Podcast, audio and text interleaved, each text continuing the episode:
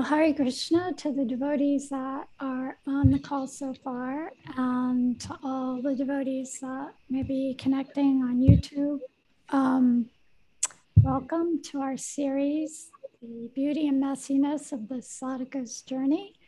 And this is a series that we've been doing now for some, probably over a year now. And it involves having interviews with um, different devotees in our Sangha and really looking at our lives, um, trying to see our lives from a different perspective um, instead of seeing ourselves as having difficulties and challenges and obstacles that seem oftentimes insurmountable, but to see it from the perspective of we've been using Joseph Campbell's um, paradigm of the hero's journey that all these things that are happening in our life are meant to make us um, stronger devotees and, and true heroes of the world for ourselves and for the for everybody else. So it's been for myself very enlivening to hear these stories because yeah, I started I some years ago I actually started putting together stories called When Bad is Good. And it was um, just these kind of interviews. And I have a lot of stories. I was going to write a book, and because I'm lazy, I never has it hasn't materialized yet. But I do have a, a big file full of stories. But we'll see how that all turns out someday. But it's my passion because I think so much of our spiritual advancement comes from being able to see things that happen to us in a particular from a particular vision that this is this is a lesson this is teaching me this is helping me instead of seeing it as something that i should should not want in my life. This is bad. It's it's an it's it's ruining what my plans or whatever which sometimes we have a tendency to see from that vantage point so today our um, sage is Omkar Das, and I'm so excited to interview him. Um, I'm going to read his bio first, and then we'll launch into the questions. So, um, Omkar was born in Finland in the early 1980s, um, 1984. Um, he left his childhood home early to live with two rats and a dog and work as a postman, finally to leave the country where he has never returned to live again. And so then he traveled to India, the land of his dreams, to expand his consciousness, which he had somehow developed a desperate thirst for. And this led him through some adventurous years, including getting married in order to immigrate Canada in 2003 and there he found his dream job. He joined the ranks of the superhuman beings that had that he had come to know as the uh, bicycle messengers. So he stayed in Montreal and Vancouver for some years, building a career as a bicycle courier. courier. And through a windy road, he now lives and works in Madhuvan Ashram of Costa Rican jungle as a part time resident, trying to figure out what he wants to do when he grows young. His duties now include safely yet adventurously washing the temple floors and dishes and offering arati and songs to Sri Dauji Gopal and pleasing Guru Maharaj any way he can think of. He still likes traveling a lot, and he also likes reading, writing, and, and inspiring and getting inspired by good sangha. So we're very happy today to have you be inspiring us with your sangha. And um, I guess my first question would be, um, yeah, what inspired, what was going on at home during your early years that inspired you to leave home at an early age and uh, never and actually end up leaving the country and never returning again. What was what was going on for you? Yeah, thank you. Thank you for having me. Um, I don't really know how to answer that first question without maybe being too gruesomely like, uh, like, uh, yeah, I, I guess like a personal personal approach is always good. So yeah, I guess my life was a lot of suffering. I mean, relatively my life was easy, but but we moved into uh, the the drug capital of of Finland as it was titled in 1980s. Um, so a lot of like broken families and a lot of stuff like that going around everywhere I, I would look and my own family being one of those as well, I guess, you know, our vibe attracted our tribe. So we ended up being, uh, being in, in the thick of it. So, so a lot of, a lot of suffering. My dad left, uh, our family when I was five or six. And I vividly remember all those things leaving pretty heavy samskars and, I just looking into leaving home whenever, um, as much as I,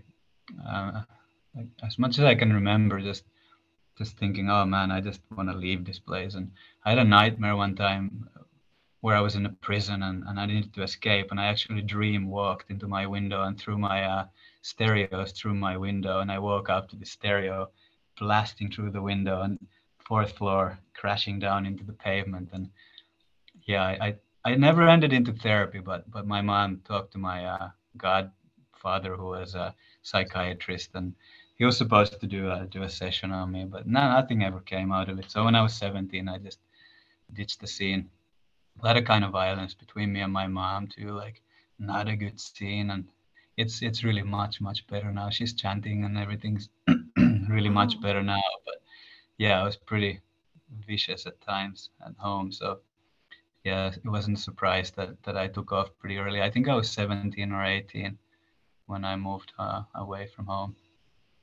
It, and, and not just suffering and horrible things. Of course, there was a lot of love, and my mom's very, very loving and compassionate Christian person, and yeah, lots of beautiful things as well. But but the, the, the oppressive feeling was there that I needed to make a shift, something totally different. Mm. Yeah.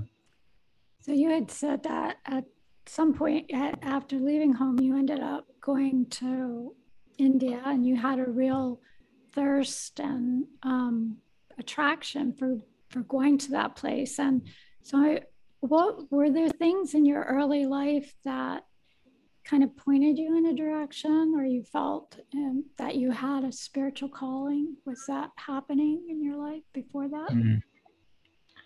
I mean, my life kind of was sort of imbued with spirituality as far as, as since I can remember. I was born into family of ministers. My godmother and my my mom's uh, my mom's uh, sister and brother both ministers, and the whole Christian thing, like like in Finland, everybody does the Christmas thing, and so yeah, there was a lot of prayer from my my own part as well as as my whole family. So that was mm-hmm. always there. Got baptized, did the confirmation, did all that, and studied religion in in school. You kind of do that in Finland if you're if you're a Christian, which everybody is. If you're actually, I don't know how that exactly goes, but most people are Christians. It just was that way. So I've never even looked into it. What's the percentage of of populace that is Christian? But yeah, like most most whiteys that I knew around me were that's what they were doing. Christian Christian uh, education, which was actually turned out to be amazing. Um, but yeah, I'll get back to that in a bit. Why that was amazing. okay. Yeah. So. Um... But, uh, yeah, I guess I wanted. To, I wrote down a little thing here. My mom was always praying for like guardian angels to be with me. I, I remember that really mm. vividly. She would always keep telling me, you know, God's with you guardian angels they're with you and and yeah that that didn't start to become such a tangible reality till till later i i, I started realizing that yeah krishna has been there always and the angels have actually like been all these things and events and people and all that so yeah that's uh, not a prayer has gone uh, gone in in vain i'm sure of it yeah for sure power of mother's prayers for sure yeah so what called? Oh yeah, and I wanted to also mention that. Sorry to interrupt you. There was a, I guess, an early enough sign would be like first grade of high school. And this is the religious aspect, I suppose, about the religious education I wanted to mention is that um, it was part of the curriculum I learned later a few years ago um, from the temple in Helsinki that that that the brahmacharis would go and um, and be either invited by the the public schools to go and give a lecture on Krishna consciousness. So that's how I first initially got got introduced to it.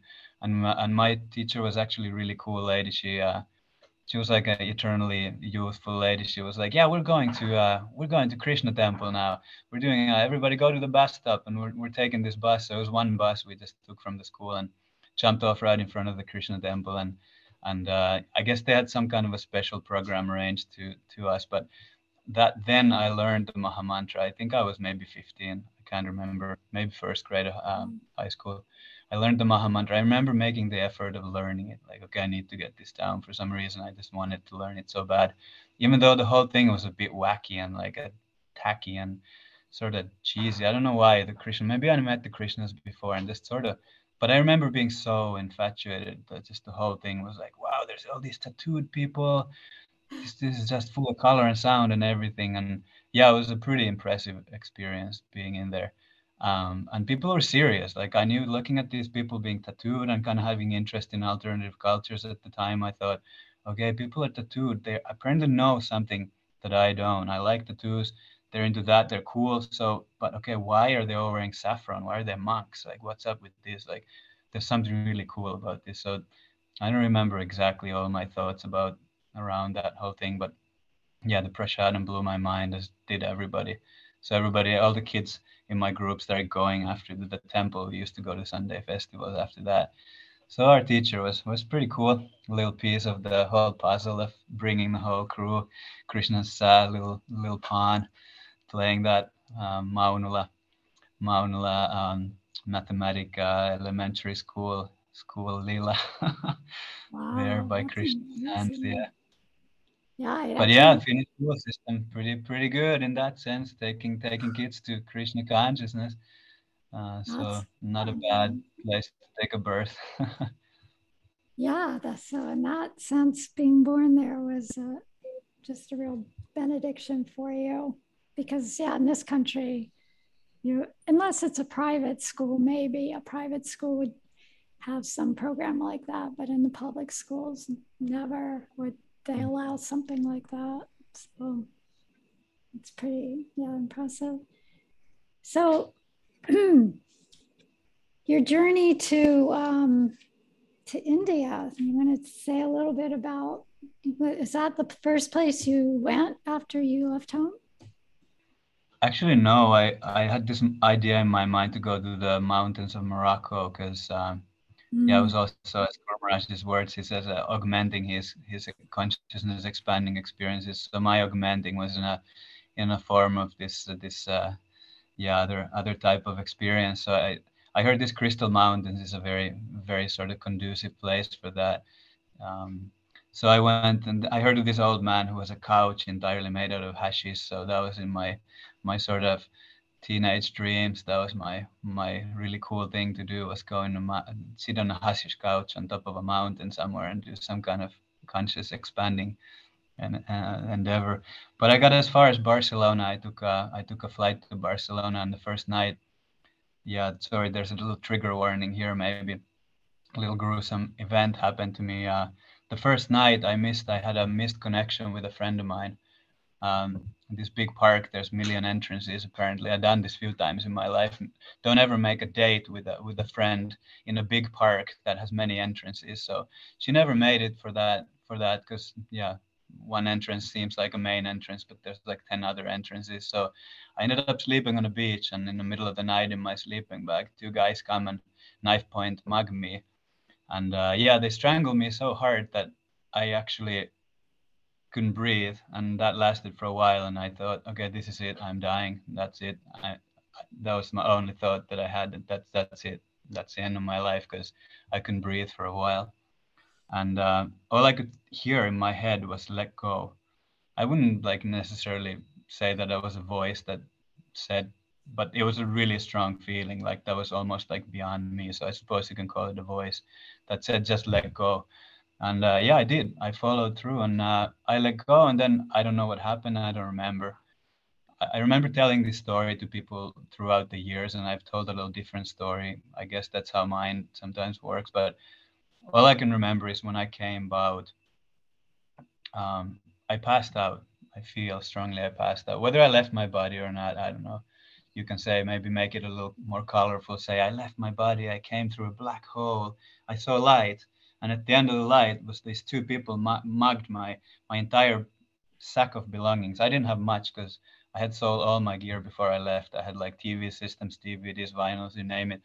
I was real materialist after my mom, and I had sold it all, and it was all in my backpack, little SLR camera and uh, sketchbook, and yeah, there there's my last belongings, and and lo and behold, even my pants are not on me. They took even my pants, and nothing about it. I still had my boxer shorts to go and wander in the night of Barcelona, but but they took my my uh, money belt that was inside of the inside of the the pants and and all my savings were inside of the that money belt. So yeah i literally had nothing but but lord was there as well with me because i remember um that um that part i do remember. So i must have passed out. Yeah there must have been some some vague passing out and stuff because when when uh when they're going through my stuff um like looking at my stuff while they're strangling me. I remember the, the other guy lifting my back and I had a money belt stashed and it, it hiked up very high. So the money belt was the only thing and it had my uh, my bank card, my debit card and my passport. So so that was uh, that was the only thing that I didn't get jacked and yeah, I did have have a couple I didn't have much money there because I somehow didn't like to keep money in my bank account, some kind of a thing. So yeah anyways that that was my first place i went to that first thing that happened. Then i went back to finland and then i worked a bit and left to india. So that was the the rough rough beginning. So how do you see it now looking back on it in terms of how it may have served you and your ultimate ending up where you've ended up i just remember thinking that I got given another opportunity in life and, and really being super grateful. So if nothing, then gratitude and pilot trauma is I supposed to work through. I don't really feel like I have those anymore lurking so much. I'm kind of cautious where I sleep these days, but I don't feel it's any PST or PTSD or anything like that. But yeah. Yeah. Yeah. And it reminds me a little bit of Amala Sham's story. I don't know if you caught his interview about how he had mm. everything that he owned on this cart and buggy, buggy and a, um, a horse and buggy cart that he had spent everything on, all his money to purchase this so he could start a little business in the world. And, and then the horse got spooked and took off and like up into the hills and everything he owned, everything was just strewn all over and broken. And it was like this moment of like, you know, total, I mean, he just, dejection of like his material life was finished. So it almost, in a sense, that story reminded me a little bit of his story, a little different mm-hmm. plot to it, but similar, mm. similar dynamic of like, you know, just all your possessions pretty much were on you and they took most everything that value. And and obviously krishna didn't want you going to morocco up in the crystal mountain to you know that might have been a real distraction for you. Maybe it would have motivated you into some you know into whatever their practices were and you wouldn't have been able to come to the path that krishna wanted you to come to so, mm. So in some way, yeah, that's very, yeah, just a very um, dramatic story that, yeah, just Krishna being there through that whole thing. And that they, they didn't, you know, they didn't kill you. That, that was not the purpose of it. It was to bring you down from going in that direction, redirect you. Yeah, it was also a miracle that I didn't get killed. I was hanging out with some homeless people the day after um, and like going to some soup kitchen there, and they said, yeah, it's it's super miracle that you're still alive because in a in a in the bright daylight here at La Ramblas, we see people getting stabbed. I'm still kind of surprised about hearing that, but apparently it's a thing that people just get stabbed, straight up stabbed in like Barcelona, and it's mainly Moroccan. So it's like, okay, I'm not going to Morocco. Definitely no Morocco. See you later. I'm yeah. going to Finland. Check that off my list. yeah. yeah. Well, yeah, it's like your your desire for adventure was being um, you know fulfilled but at the same time in a way like says krishna fulfills our desires in such a way that we don't ask for them anymore. So you know the, the desire for adventure is being fulfilled in such a way that it's yeah it, it's getting it's perfect it's perfect. So you want to tell us what happened after you went back to finland and then mm, yeah i worked in a in a coffee coffee lid factory they made basically just all they made as far as i can remember was coffee lids they sent them to russia. People hated their life so it gave me even more incentive to just okay i'm gonna definitely leave this place. There's nothing but coffee lid factory for me here and, and that's not what i want. So two weeks gave me enough money to just go to india on a kind of shoestring budget found super cheap flights and yeah i basically repeated the same mistake. I was also actually i think like renouncing all this intoxication was a big part of my journey because because the instantly i landed in mumbai I, I jumped on a tuk tuk and like saw my first dead person. And then after the dead person, I jumped off basically right after, and I was in the slum. And I asked him just take me to a cheap hot hotel somewhere. And there's like a slum right next to it, and this place called Ship Hotel, Ship Hostel. It was just a dorm with like Baila Indians, and I was like, "Whoa, these guys are like doing their thing. This is like some crazy different world." It was total culture shock, and um, and the first thing on my mind was like, I, I just I just want to like smoke some weed to it. And I, I went out and I tried to find somebody. And some guy was lurking outside there, and instantly he was like, maybe other tourists were doing the whole thing. I mean, people like to do that thing. So I went out and I jumped jumped on the street with him, and he said, like, come on, let come on, let's go. I'll show you. And he chatted me up a bit, and turns out he's from Sri Lanka. His eyes were all yellow and super weird, dude.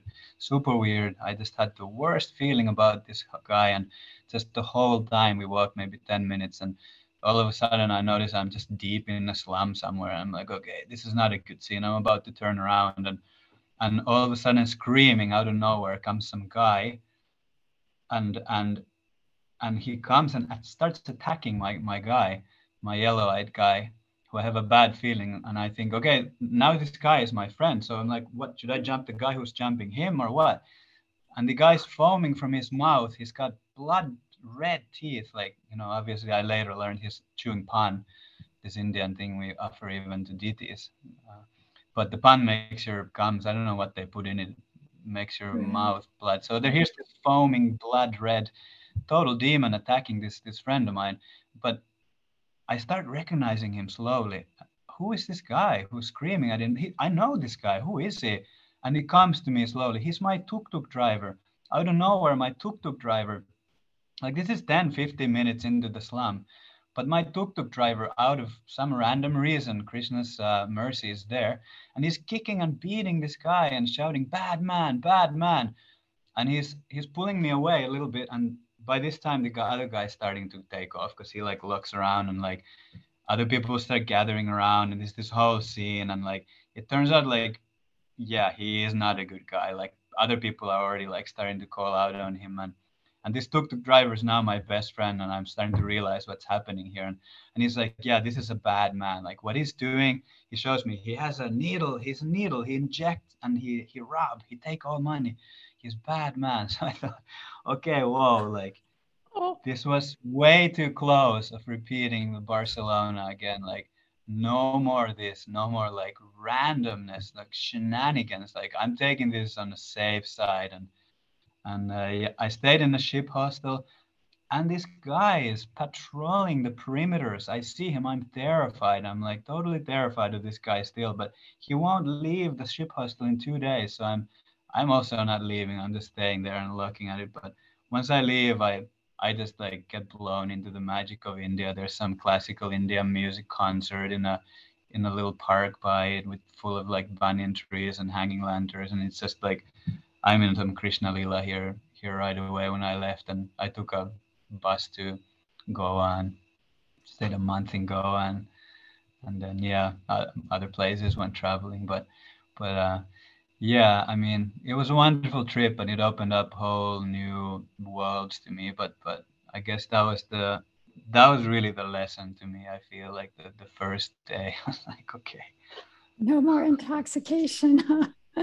None of that. It's nonsense. wow. That's amazing. Yeah, and that that the the driver, your taxi driver would have I guess that's what it, you took some kind of a taxi. You said a what, what did you call it? A tutu driver? I guess I call it tuk tuk, but what do they call them? Rickshaws in India, right? Oh, the rickshaw. Your rickshaw driver yeah. actually followed because he knew that you were this person was going to try to do something terrible to you. So wow, amazing. Yeah, Krishna, yeah. Krishna was there, saving. He was protecting you, and through close shave giving you those close calls. yeah. Wow. So, so how long did you stay in India? What was that? How how did that go? The trip. I think in India that time I was I was three months there that time, and I I continued. Um, I continued to to Thailand, Thailand and Laos, and yeah. And, and actually, in this trip as well, I, I met met my wife there, my ex-wife, and um, mm, and we moved to Canada shortly after. We went for a little trip to Finland first, and then then I moved to Canada. Yeah, right, shortly after that. So yeah, I basically just left home. That was the trip that that just ended the Finland chapter for me. I carried on from there. I kind of been traveling ever since that. More or less, I've been in Canada, but but jumping province as well and on that. So was your ex your ex-wife was from Canada? Yeah. Yeah. From British Columbia. So the Western Canada became kind of my base. Felt really good there. Still does. It's a good place. Yeah. Yeah. You were in I you were in Sharanagati for some time mm-hmm. living there. So yeah. So, what adventures did you have in Canada? That because at this point you you've met the devotees when you were 15, learned the mantra, so you have some you had some seed of bhakti planted or, awakened from a previous samskar. Mm-hmm. And and you're kind of it sounds like you're kind of winding up material karma through all those, like some desires that are playing themselves out in in your mm. travels. Is that how it felt mm. Yeah, now that you mention it, I guess, yeah. I mean, more and more I think about back in my life, the more it, it starts coming clear that certain things were kind of there for certain reasons and and sort of this sort of renouncing material stuff has been a big theme in my life. I mean, I lost I've either gotten intentionally rid of stuff like I did when I was 17 or something. All my stuff, I just sold it all. Actually, even before, I just gave away all my toys. My mom would just keep buying me toys, and I, at some point, I just got drowned in toys. So I sold them all. I was super young. I remember just like none of these toys anymore. You can't buy me love. Just like, just yeah. So that was another whole whole aspect. But so yeah, those things kept wrapping up, and um, um, I remember liking this band Kula Shaker. That was like way before. I got mm-hmm. bullied because I like Kula Shaker, and I was there was a couple of tracks that I loved on their albums, and one of them was Jaya Radhe Radhe Radhe. I, I don't remember that song other than it said Radhe Radhe Radhe da, da, Radhe, and I, I would just chant Radhe Radhe Radhe all the time, and uh, my schoolmates would just bug me. They'd listen to gangster rap and and uh, and stuff like that. Um, and I wasn't into it. I was into Radhe Radhe and and uh, Govinda. They had a go- song about Govinda. What was it? Um, yeah, yeah, they they were rock band, but they had they had devotional. They're devotees. So maybe people know Kula Shaker. If you don't know, you should check them out. They're actually a pretty good band. Yeah. Still like them. I don't think that I've was ever that was one of them. They didn't have Maha Mantra though. The Maha Mantra was there as a, as a little standalone that I busted out every now and then. Like weirdly enough, I, I just didn't remember Krishna bhaktas or didn't remember anything about the temple or nothing. Maybe maybe slightly, but the Maha Mantra would just miraculously pop up in my head, and I would I would just chant it. Just like okay, I'm just gonna chant this, almost like make sure I can still remember it. Like why am I making sure? I asked myself, why do I have to make sure that I remember this? I don't know. it's okay. It's it's the thing. So yeah, I guess it became a thing afterwards. More of a thing. Yeah, in the um, Brihad in the Bhagavatamrita, Gopa, Gopa, Gopa Kumar was traveling.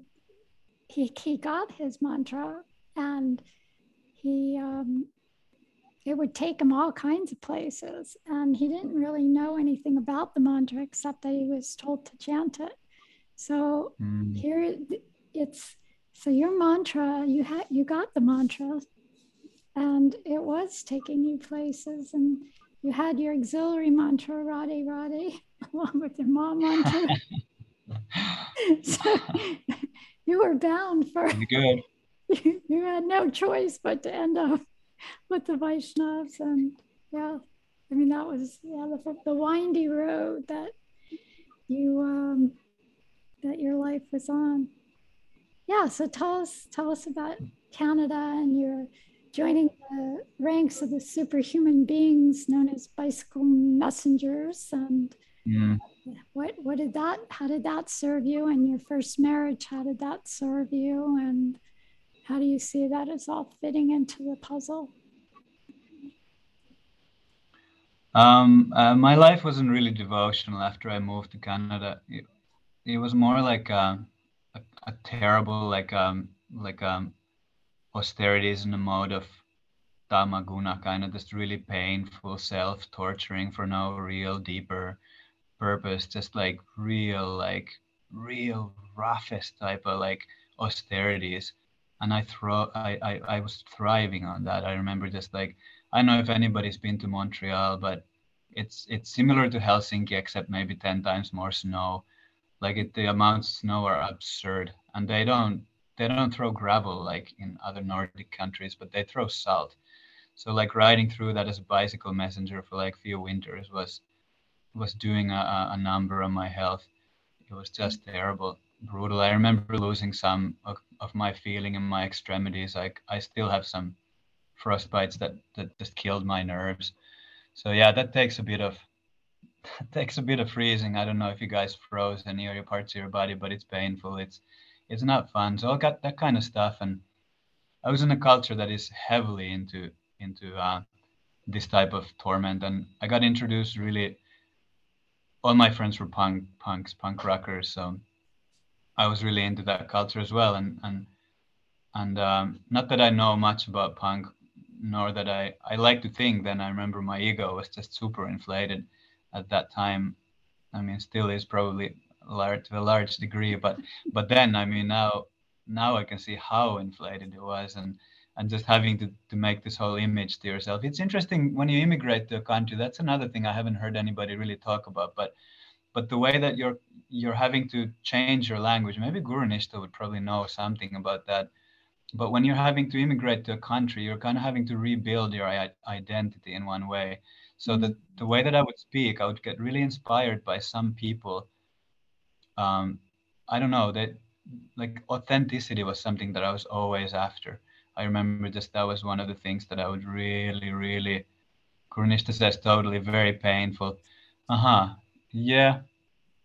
Yeah, painful. For me, the pain maybe was that that um, having having sort of gone through losing your identity as who you think you were but I never really knew who I was in the beginning. I didn't have a very good sense of self, like really terrible sense of self. Actually, still do to a large degree, but but having to sort of go, go through that rebuilding your identity with another language, looking up to some people, and then taking sort of kind of a shiksha, psychological shiksha from them like okay how do they compose themselves how are they and then sort of uh, simulating parts of their character into my character and always feeling so fake about it feeling horrible guilt that i'm not myself i'm somebody else but i didn't really know who i was. So so that was my way of coping that and um, yeah it was a rough stint i gotta say. I, I was in in montreal for a few years going through this whole terrible terrible scene of of abuse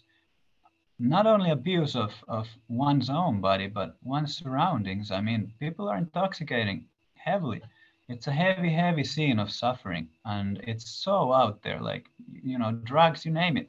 It's all there. Violence. Like, I went through terrible violence stints. Like, like it's really embarrassing stuff at this point to admit how low human can can go. I didn't abuse other human beings. That that's the that was the extent of my own. Um, but I did abuse cars. I went to court I almost lost my uh, ability to be in Canada because I broke somebody's car so utterly and totally using um, uh, my U-lock. Um, it's a it's a very heavy lock that people lock their bicycle with, so that thing can can wreak havoc on, on a vehicle. So all the windows went out, and but that that wasn't actually that car I went to court with. I actually, out of a blessing of Krishna again, I kicked the mirror of a of an undercover cop car. Yeah, really good luck. Uh, and the, the gorillas there flew out of the car and tried to chase me down, but they didn't that time. They didn't catch me. I, I got away. It was this mafia style heist. Like I'm this guy. It's totally like this is even a better material than maybe you've seen Premium Rush. It's a career movie. Like this movie's got nothing to what my life was like. I tell you that much. This chase scene was there was four police cars involved. Me going the opposite way on a four lane biggest downtown Montreal road the, the wrong way. The cars are coming everywhere. Like there's all of a sudden there's like 10 of them. I don't know where they're all coming, but this is like a brotherhood. Montreal brother. They're they're actually notorious. The police. They're they're violent. They're uh, they're corrupted. They're bad police people. You don't want to get in uh, in uh, in their bad side. But I did, and I got beat by police officers. I got I got uh, wrestled down and uh, thrown to jail and, and offenses. Um, violating police officer. They slammed all kinds of terrible fines on me, but I hired a good lawyer and I got away with it. But that environment, terrible environment, terrible environment that I was immersed in for years and glorifying it. And yeah, anyways, uh, yeah, you asked, so yeah, yeah. Oh, it's just like the tip of the iceberg. There's, uh, if someone wants to hear, there's a ton of terrible stories. I can't imagine a reason why anybody would want to revisit those nor uh, nor hear them being uh, being brought out too much. But yeah, a lot of that stuff. And I had to skip down. I was in, in Vancouver a few years later and, and felt this is this is terrible. Um, my other burning passion besides that was to get out to the sea. Um, my dad's a sailor, merchant marine, so um, got some maybe some people noticed some sailor tattoos too so that was my other burning passion and and still is. I, I enjoy the ocean. I mean it's krishna himself so that's a wonderful place to be with the with with that aspect of of the lord. And i bought a sailboat for a thousand bucks and i left uh, vancouver. I didn't ever return to live there again. I left to the gulf islands and lived there for many years. Um, yeah a lot a lot involved in those years, of course. But in a nutshell, that was kind of kind of huge deal for me because I was so addicted to the city life and so addicted to um, mm, just the, the easy access of everything. People who lived in a city is like I was a city boy my my whole life. So living in a city is very gratifying. You never have to spend a moment in your own head. You never have to. Uh, you never have to uh, face anything basically. You can just i mean bicycle career i could say that that's the epitome of never having to face anything. You're constantly on the move. You're never stopping. You're on the call constantly doing deliveries around town. Mm-hmm. you're getting to stop at different restaurant every day to eat your lunch. There's no sattvic aspect to it except that you're outdoors but still you're breathing fumes of cars. So it was like an environment that was so intoxicating just I mean, to experience like an environment like that in that way is um, I don't think there's anything as, as thrilling and stimulating that I can think of. Maybe some pachinko hell in, in Japan where they're throwing coins into these glowing ding dong machines that, like maybe Tokyo was maybe. I went there also. I went racing around the world also. So I saw different cities, these illegal bicycle messenger races. So I saw some crazy cities, Kyoto, Tokyo. But yeah, I mean, city is a city, just the size of it. Uh, so yeah. yeah, so I left. I, I left and I lived out on the sea for, for many a year. I lived on a sailboat for many years. By yourself? Were you out? Uh, were you? Yeah, I was alone. I was alone many years, and even more austerities there. I'd say the austerity continued, just the, the tamaguna austerity. Living, uh, I lived moneyless. I was homeless. My boats kept sinking. I couldn't do anything about them. I was too, uh, too sort of like down and out those days. Um, so boats just kept sinking. I mean, I learned how to sail really well without an engine. I, people, people seem to think I'm a really good sailor. I, I'm a good sailor. I have to say, I know how to sail but that's because I was so stubborn. I pushed myself out there without an engine because I didn't bother um, fixing it.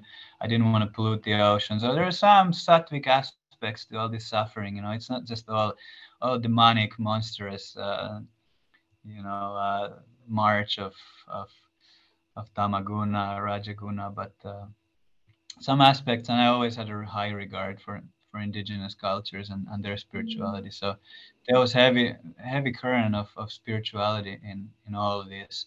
I was always the weird person, no matter which culture I was in. I just didn't quite fit in any of these niche cultures and whether it be, you know, crust punk, train hopping kids or RPG gamers or sailors or yeah, so many part of so many communities, anthroposophists, uh, farmers, back to land, all these crews that I was with, I just always felt like, nah, there's something more. Okay, next, but what's next? There has to be something more. So, yeah, so the, the bhakti was there waiting. Krishna was waiting. Yeah, yeah. It's, it's uh, definitely like a a novel book, you know, a novel thing, movie kind of life. You have so many, you know, these are the kind of stories that people are so attracted to. And then it is a hero, the real hero's journey, even in the material world. You know, you were being, um, you, you know, you were you were getting stronger in a lot of ways, and and you know, you gave up your city life and you went to. It seemed to me that would be kind of like from the city mode of passion actually in the ocean more mode of goodness and a more mm. peaceful existence for you where you're um, more contem- contemplative kind of life maybe mm-hmm. Mm-hmm. So, i see some progression going on here from my perspective but maybe from yours it wasn't like that but yeah just you know getting more in touch with um, self-sufficiency and I mean that's austere, you know, trying to I mean giving up your engine and you could say, well, I didn't want to work to have to fix it, but might have been, like you said, some some other desire going on too to not pollute, not pollute, and to do like the mm-hmm. indigenous cultures were able to live simply and not complicate their lives with all machines and things like that. So mm-hmm. anyway, mm-hmm. I, I see a very inspiring movie that could come out of this one day. when we have many, many um, different kinds of people joining our sangha that have the skills to do something like that, you know, screenplay and we'll go, yes, Omkar, your story is definitely worthy to be put out there on the screen. Yeah, Krishna's mercies put me through all this kind of weird stuff. I mean, it's just wacky stuff, wacky stuff. Yeah, wacky stuff, but look, look where it brought you. And you needed to go through that because you do, you have this, just for the, the little bit I know of you, a very adventurous nature that mm. just needed to kind of explore the world and and yeah, it was like almost the only way that Krishna, it seems like Krishna could have really dampened your spirits to continue down that very adventurous pathway was to make things very, you know, you had some very close calls with death and you know, you could have ended up in Montreal prison system for years. I mean, Krishna really, I mean, I just think, wow, you know, you you you defied the um, the consequences of, you know, Krishna was protecting you from really bad consequences, but giving you enough of an experience to make it like, okay, maybe this is not the right road, and kept nudging you, nudging you to the path that he wants you. Know? I'd say. Exciting. nudging, nudging, slowly, slowly. Yeah, I remember here in kirtan uh, through, throughout those years, like here and there, people started to gravitate more towards the sort of uh, new age types and and whatnot. You know, going to sweat lodges and going through some kind of um, yeah, that's another story. But but um, yeah, the kirtan was there. Kirtan started started actually being audible in in uh, in a in a in a sound sound waves like actually kirtan kirtan like like that. So yeah, I mean I don't know people who've been to Pacific Northwest. That's a that's a sort of very strong indigenous um, current. I mean I'm still very drawn to to that aspect of of the absolute. I'm I'm very very um, I studied that a lot. I read a lot about indigenous spirituality. Mm. Uh, it's very uh, very attractive to me, and I feel some kind of connection. Um, to those peoples because they have the connection to the land that's largely lost by by white settlers. Um, I mean, there are people. I met some guy Michael here the other day. He spoke right to my heart. He, he said uh, he met Dalai Lama even, who said, "You are um, you are an indigenous person." He said, "No, Dalai Lama, I'm not. I, I am I'm in my heart. I am an indigenous person." but in, in this body, I, I have taken a, a white man's birth. So, so, so something about the way of, of the verse of, of this type of uh, embodiment, this type of psyche, this type of, uh, you know, subtle, whatever you call it, DNA in, in that runs through the indigenous, that consciousness really calls to me. It's a high regard to our, our Mother Earth. And, uh, and through those, those sort of, sort of connections in, in the coast, I was brought more and more into, um, into uh, new age stuff. And and it's very interwoven.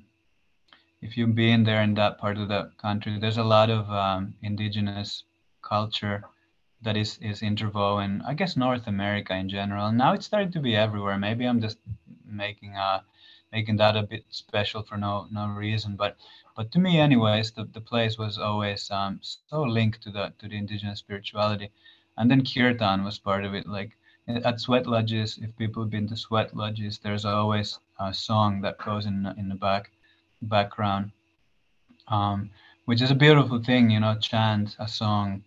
There's always a song, and and uh, sometimes uh, you know people would sing kirtan, and yeah, I, was curious, what, is kirtan? I didn't even know. It was this mystical thing to me. Kirtan, they're playing this harmonium instrument, and uh, never got to go actually to to a kirtan jam till yeah till later. I left pacific northwest to come come to finland throughout i think how many years? 18 years i was in canada.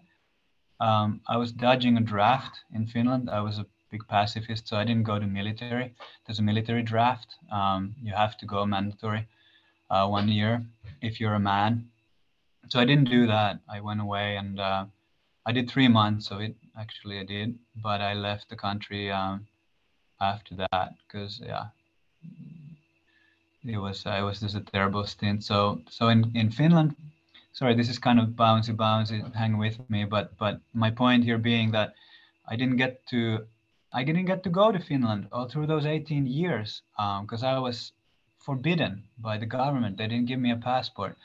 So um, so this this longing to go back was growing and growing, and it was quite brutal. I had to stay for my poor mother. of, of all people, it was brutal. So she had to tolerate me and my choices in that way. I imposed that on her and also on myself. But when I finally, when I got to go, it was like a floodgates of, of meaning and purpose and, uh, and sort of rich tapestry filled my whole being of who I am in this embodiment. Who are, what are my roots? What, what is my spirituality? Uh, what is my, um, what is my, my, my whole heritage and the, the Finnishness sort of came on like just like click and, and full volume. It was like, okay, this is no longer something that I, I, I despise, something I need to leave in, in my wake, uh, something that I'm never going to come back to, but something instead that I embrace now. I take and fully embody and, and slap on. And it's like, okay, I know now we are not this body, but this body is a cool body. This body is a, is a glorious body that I have gotten for, from Krishna for a reason. What a beauty to be in this body. And what a heritage. Wow, wow, what a heritage. Like these are some pagan, cool people who have some really deep connection to the to the roots of of, of the mother earth that, that that holds so dearly, you know, and and that aspect came on very, very strongly. It was a magical trip back. I, I I'm not getting into it, but but that was one time, and then I went back again, and it was like, it was three times, four times I went after I I I um I got granted a passport at age 31. I went back four times. Second time was was a full sort of embracing that. Okay, I have a cool family who've done really bad stuff. They treated me really badly, but it's not their fault. And I actually saw who they really are, and it was like, wow, what a pe- bunch of people you guys are like all your scars are i'm sorry you got all that stuff on you but like who you are is like unfathomably beautiful and i love you so much. So i like fell in love with my mom uh, as a best friend and we were like so tight now. It was heart-wrenchingly uh, amazing to go through with her. Uh, so that was the second time. Uh, sorry yeah and, and then the third time there was only three visits. And then the third time um, I was like, okay, what about this time, Krishna? I didn't say Krishna because Krishna wasn't as Krishna in my life yet, but I said, okay, what about this time? Bring it on. And uh, and um, I was on some very very hard imposed austerity stint at that point. I was a ketogenic diet religionist practitioner at the time. I was on a maybe people know ketogenic diet is is you're not allowed to eat carbs, no sugar, no nothing. It's a new fad a total trendy. Sorry if I'm making it sound like I'm being judgmental about it, but from from my own experience, I should have more compassion. Sorry if that comes across as judgmental, but it, it is a new age trend, um, to say the least. Um, but it had benefits. For me, it was hugely, hugely um, beneficial. But um, imposing so many austerities that it had to end, and and uh, kirtan came to my head when I was in Finland. I was like, okay, I'm, I'm chanting some Krishna Das tapes here, biking. Just been chanting two months now. Now I need to go back to Finland temple, Helsinki temple. Um, so I did, and um, yeah, that's that's that's the that was the game over. Uh, switch. No more this nonsense, and and yeah, that that changed the whole whole thing. I became vegetarian. I was mainly vegetarian, but but that just ended the whole thing no more nothing, no more no more uh, fats of any sorts other than, than plantitas and uh, and uh, yeah, I mean, read the Gita probably within a week or something. Bought my Japamala the first visit and the whole thing just yeah, it came on really strong and that's the kind of like a baffling aspect of it like how did this even came on so strong but i guess it was like a long time coming so finally like okay boom yeah. um a lot of paths that just there's nothing but like Prabhupada's words that make sense anymore. Like I've seen just seen so much of this whatever other things like Krishnas tu Bhagavan Swayam, like period. Like seriously, period. and uh, yeah, that was it. And uh, but ISKCON was crazy, honestly, I gotta say. It was a crazy place to go. I did have to go back to Canada because it was my home and and uh, wow, I got through this tumble dryer of, of like Vancouver ISKCON, it was total, total like uh, insane stint. I mean, totally beautiful, heartbreakingly gorgeous, and uh, that temple there is wow, what a temple! Uh, Krishna temple, in Vancouver ISKCON temple. It's it's so beautiful. It's highly esoteric too, like the whole, and and I mean, I mean mystical, I guess I should say, and and uh, but but it was always weird that there was just these fringes. I guess how they call them, like random people floating around the temple, and then like Sunday, boom, everyone comes, and it's like this little club that comes on Sundays, rowdy kirtan, and then it's like a ghost town for the rest of the time. Mm. And it was like this weird balance. I'm like, this, I know now what this thing is about, but why is it like this? Why is this thing like this? Why shouldn't it be like? So I slowly started piecing it together and what's the history and what's going on here. And it's just like, I'm sorry, but there's more to it than this. Please tell me that there's more to it than this. And I started praying really strong, and I, I got into Ritvik super heavy.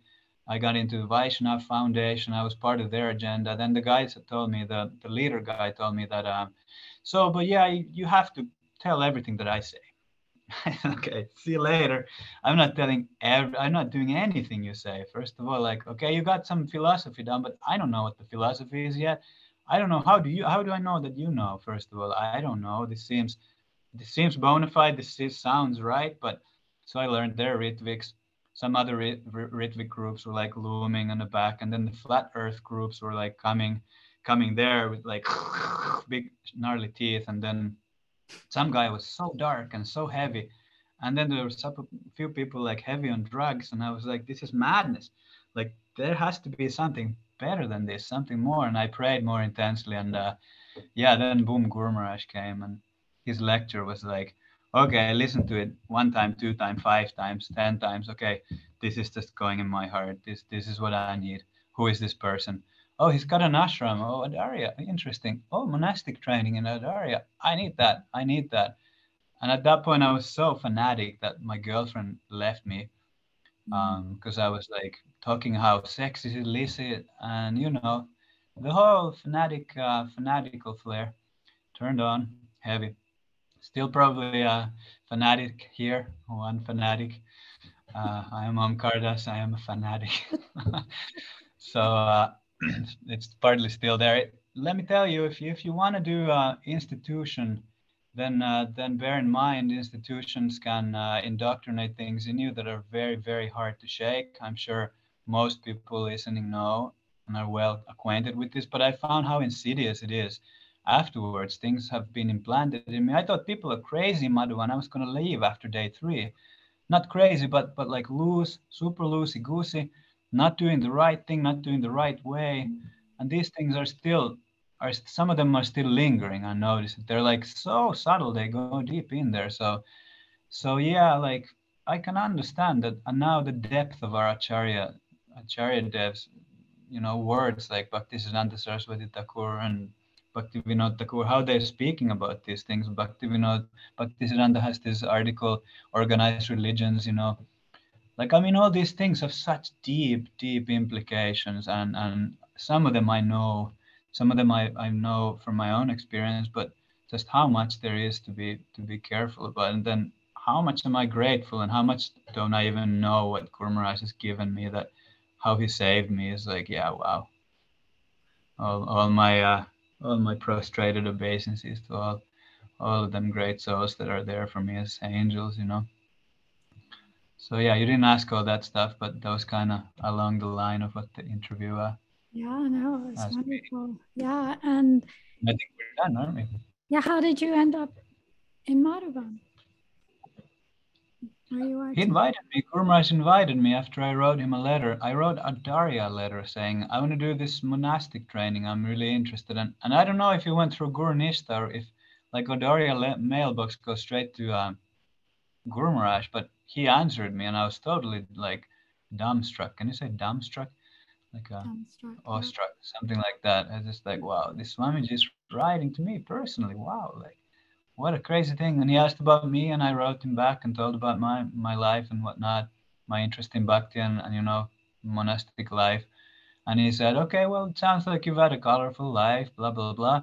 Didn't write very much in his usual style, at least to me, just a little short, little something. told me who he is. You know, this is me. You know who I am. Like this is who I am. I wrote write books. Blah blah. This is what I do. Um, we don't actually have a monastic uh, program like that in Audarya anymore. This is more like blah blah blah. This is more. Sorry, I shouldn't say blah blah blah, but this is more uh, more chill environment now for my writing and and and, and that is that. But I invite you to to live with me in Madhuvan monastery. Um, and yeah, that moment when he said that was one of these like transcendental experiences. I, I, I don't hesitate to share this because it's not too too crazy personal or nothing. It just like lights went on, lights turned off, and another set of lights went on. And I don't know how long I sat there, but it was like, okay, blanco. Uh, that's that's that's um that's something else that came on and yeah I, I needed to go so i did some arrangements i sold my boat and yeah the girlfriend had already you know left me and that was all right there and so everything was just like okay you need to do this. There's nothing. Actually the, the, poor dear dear girlfriend of mine uh dear friend of mine still um she she she told me you need to do this. There's nothing nothing that that i can do that would be justifiable for either you or me to keep doing this with you. Like there's this is your destiny. Like you need to do this. And yeah it was just too clear too many fronts that that was going to happen. So so yeah so i did i moved to madhuvan in 2000 what was it 18 17 um, yeah now it's the fourth winter here and going good and i'm learning to appreciate what Guru has blessed us with giving this place and um, and how special it is. I kind of disliked Costa Rica to begin with. It was such so alien. It still is very alien. But um, but Madhuvan is not Costa Rica. Me and Murlidhar yesterday were talking. It's something else. Yeah, it's true. But and instantly you leave. You go. We, we have this one morning walk sometimes down the mountain trail, and you're on the main road and you're like, okay, now we're in Costa Rica. Now we're in Costa Rica. Just two minutes ago, we were not in Costa Rica. So it's uh, it's a special bubble. I hope more of you will get to experience. Yeah, and it's interesting because a, a lot of Americans, people from the United States, that um, think Costa Rica is a place to, you know, it's a destination, a retirement destination. So interesting. But for you, it didn't have that charm for you. The Costa Rica culture is just too, yeah. No, no, only the like the the scenes from Jurassic Park, that movie where the chopper flies over, and then you see this like a Cocos Island. It was like that's Costa Rica for me. Like it still has the thickest like biomass I think anywhere in the world, and has like the flora and fauna are the the richest here. And so in that sense, yeah, it's it's a pretty phenomenal place, and I I love all that stuff.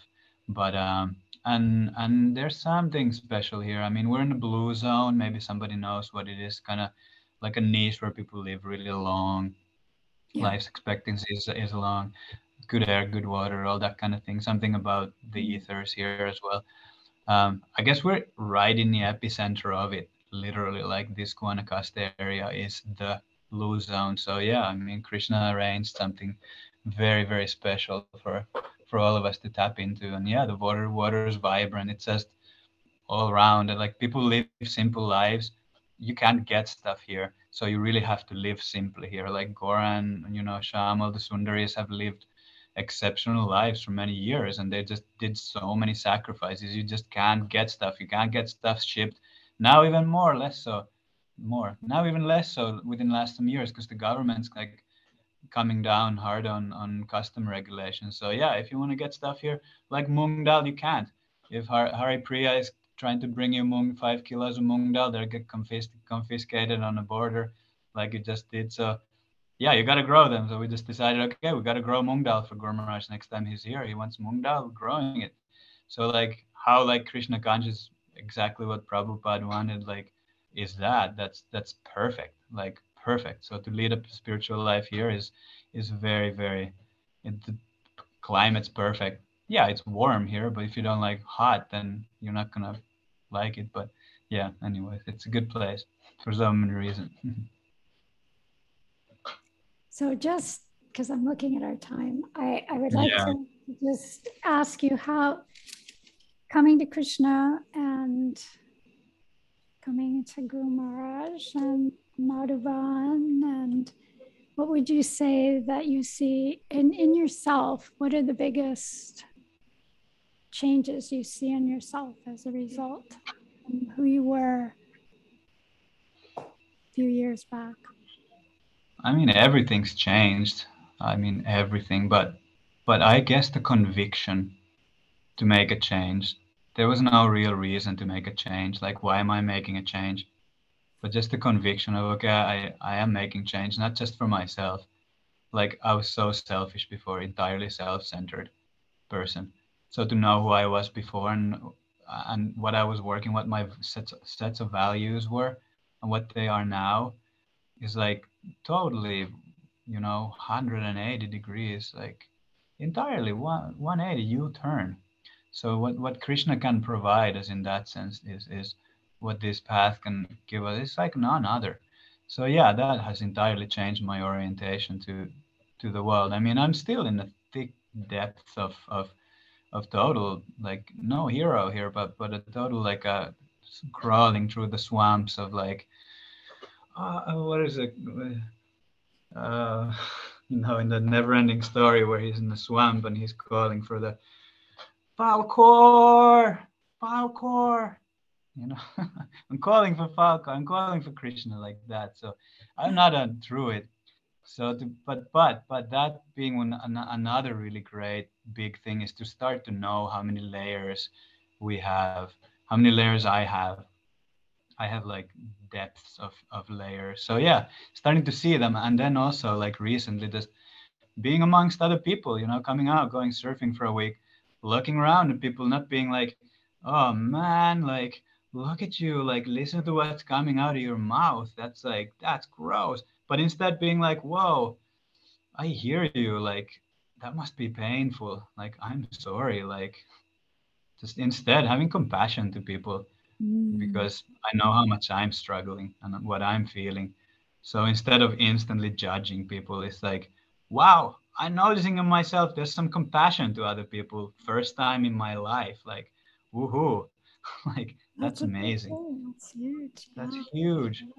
So I mean it's it's really like overwhelming at times how long of a road there is to go because noticing where I'm at. But yeah, that's multiplying the, the magnitudes of my prayers also. So it's good. But but yeah, at the same time, it's very like I feel so defeated a lot of days. It's just like meh, just like okay, one hundred and eight percent on. Like I'm fully into it, and then like minus minus hundred and eight percent. Like, well, I'm never gonna stop doing my like angas of sadhana. Like I just hang on to those. But yeah, but the enthusiasm, like what it was Vishwanath Chakravarti call it, like running thick and thin or running hot and cold, like yeah, that's definitely still there. And, and the enthusiasm is still there. But but like the the first initial investment and those like magical experiences totally like wow mind blowing every day like something amazing happens yeah those those are definitely i wouldn't say gone no no but but um yeah turned turned down quite significantly yeah mm. anyways uh, yeah. i guess there's some things that i noticed yeah fast intermediate zone of anishta bhajana kriya it is a long journey to get through but it's like Gumaraj, I, I like how he says once you get to Nishta, the top of the mountain, you just kind of roll down the other side. So hmm it just, you know, the, the process becomes always joyful once we've reached the top of the mountain, which isn't out of our grasp or our reach in this lifetime. It's we can see devotees in our, you know, company people that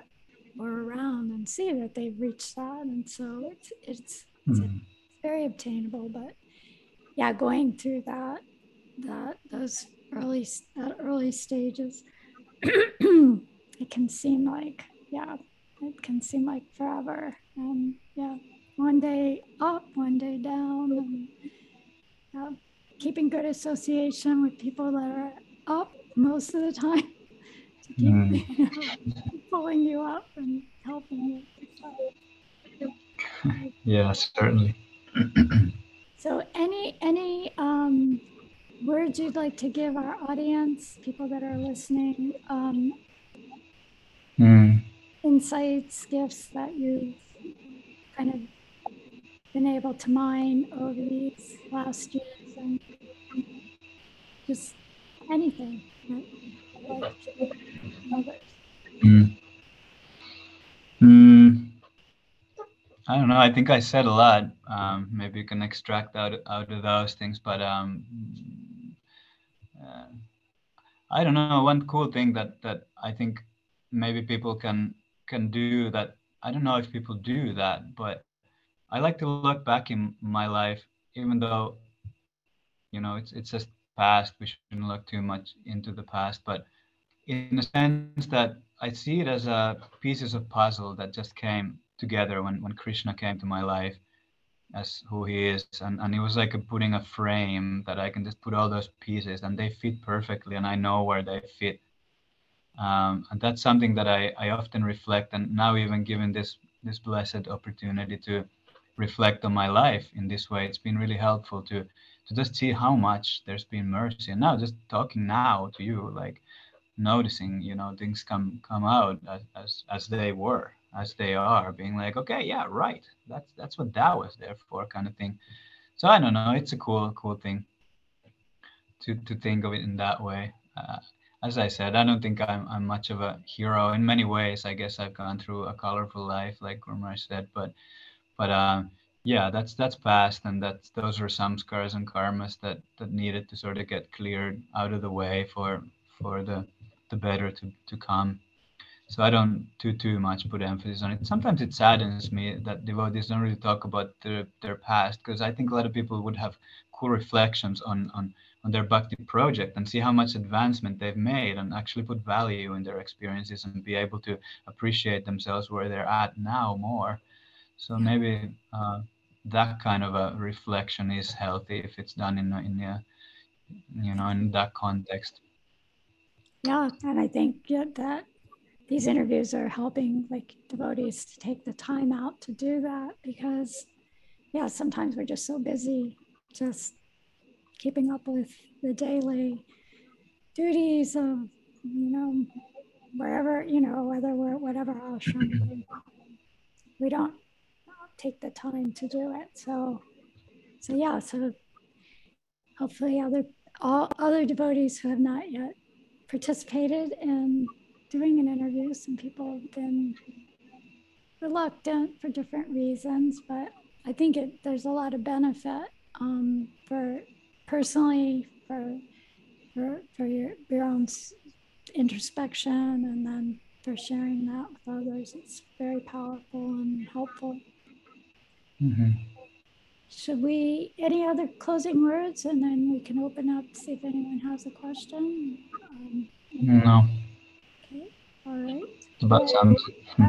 so really, I I wasn't disappointed with your interview at all. I knew it was, going to be a thrill, a thriller. so a lot of yeah, amazing um, chapters of your life. You just gave a little synopsis of it. I, I'm sure yeah, book or movie material for sure. okay. Yeah, maybe Krishna conscious movie. Yes, exactly. Krishna would, wouldn't be anything else. It's not a Krishna conscious movie. Thank you for being courageous enough to come on and, and share with us. And we'll just see if anyone um, has a question. Um, Kumari Dasu said, Thank you for sharing your journey. Inspiring nice reflections too. Um, hmm. If anyone has a question, you could unmute yourself or type in chat if you can. So, a minute to see.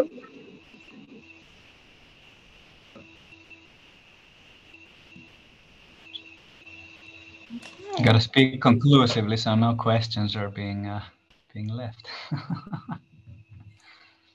you have you've satisfied everybody. Archana, Archana, can you hear me? Yes, David Devahuti, please ask your question. Yes, I'm I'm on the tel I'm on the telephone. I'm I'm not on the Zoom. Right, right. But um, I don't have a question, but I I just really wanted to thank Omkar Prabhu for sharing that because it just I don't know it helped me so much and um, it it just was faith building to see or hear you know the journey coming to Krishna. It's and to be vulnerable to open up and share. You know a lot of that stuff is very private and um yeah the hardships and the craziness that we all go through or trying to find ourselves and um just very well spoken very beautifully put um i would say and and the insights that you had it was yeah i really want to listen again. I I just wanted to let you know that I'm very appreciative of, of you sharing. It um, it truly helped me. So thank you. Wow, thank you. That's that's amazing to hear. That that was uh, helpful. Yeah, it's it's amazing for me to know this as well. I mean, it's not my life; it's a life that you know this body went through, and this this being went through it, guided by Krishna eventually. So yeah, if that's not inspiring, then you know, like that's that's that's. Uh, you know it's it's a shame but but yeah that's like that that's great i'm, I'm glad I, I have the being blessed with the capacity to be vulnerable and be open and yeah i judge people um, myself sometimes so i feel really scared of being judged and the only way is like to go through that and i try to work my my mm-hmm. my judgments and and uh, i think um, yeah it's it's only way to go through it is to really self um, self-abnegation and honesty and uh, so yeah that's great. I'm glad you got inspired. Yeah thank you. Yeah um... wait is it Sharda? no that was Deva, what did you say? that was Devahuti. Oh know. Devahuti. Jai. Jai my pranams. Thank you very much for sharing that Devahuti very inspiring. Haribol, I listened via YouTube. How did you meet Gayatri and when are you getting married? yeah, I got to ask Gayatri that. I already asked her. She said no. she said no. You asked her, you proposed, and yeah. she said no. Don't tell Gayatri that. What she's gonna watch this. Oh, okay, maybe I'm sharing too much now. Maybe we gotta end the, the interview now. it's about good time. There's limits to being open, isn't there?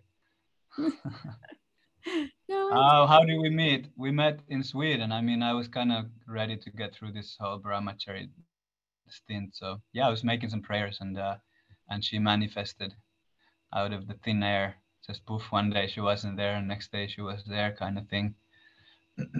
Um, no we met in sweden. Um, um, uh, she was part of like um, swedish vaishnav sangha and me as well and she said um, i'm looking for for sangha and i said yeah great me too. I'm here in gothenburg. You should come and meet meet up if you need if you want. And uh, yeah she she came and we met and it's like um very like uh entirely krishna's arrangement because um yeah it's just mind-blowing how much we need to learn from each other how much we have already learned from each other how how much we just see everything as as matching to our bhakti project. We're both ready to just throw down and be like okay that's it. So it's very uh yeah it was very also a huge faith builder for me and i think for her as well. And yeah another sign was that she got basically initially uh, instantly initiated by guru maharaj because because i think it just i don't know. I don't want to say why but to me it's like okay yeah that's it. That's that's another that's it kind of thing. Hmm. thanks for the question. Yes and thank you for the answer I hope she'll be fine with it. oh, open bay. That's who we are. Jai. nice to see your um, see your face, Indra. Mm. nice to see you. I was actually, yeah, like listening via YouTube and I was just crying and laughing. So I was just like, you better not see my face. But Ah. yeah, super amazing story. thank you. Another And thank one you, of Archana. stories. Thank you, Archana, that you do the series now again. Very Yes. awesome. Yes, um, we're, we'll be getting you on soon. You can start doing your reflections. All right. Well, I guess that's about it for today. Um, next week we have, I think Mother, we're having Mohini is our is going to be interviewed. So from um, Brighton, UK. So that'll be a, a nice interview. We look forward to that. And I guess that's it. In case any, unless anybody else has anything they want to add or say.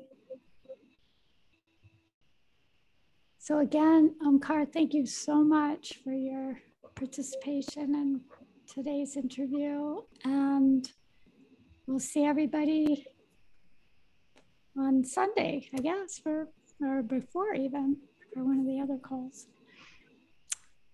Hare Krishna. Hari Hare Jai Hare Krishna.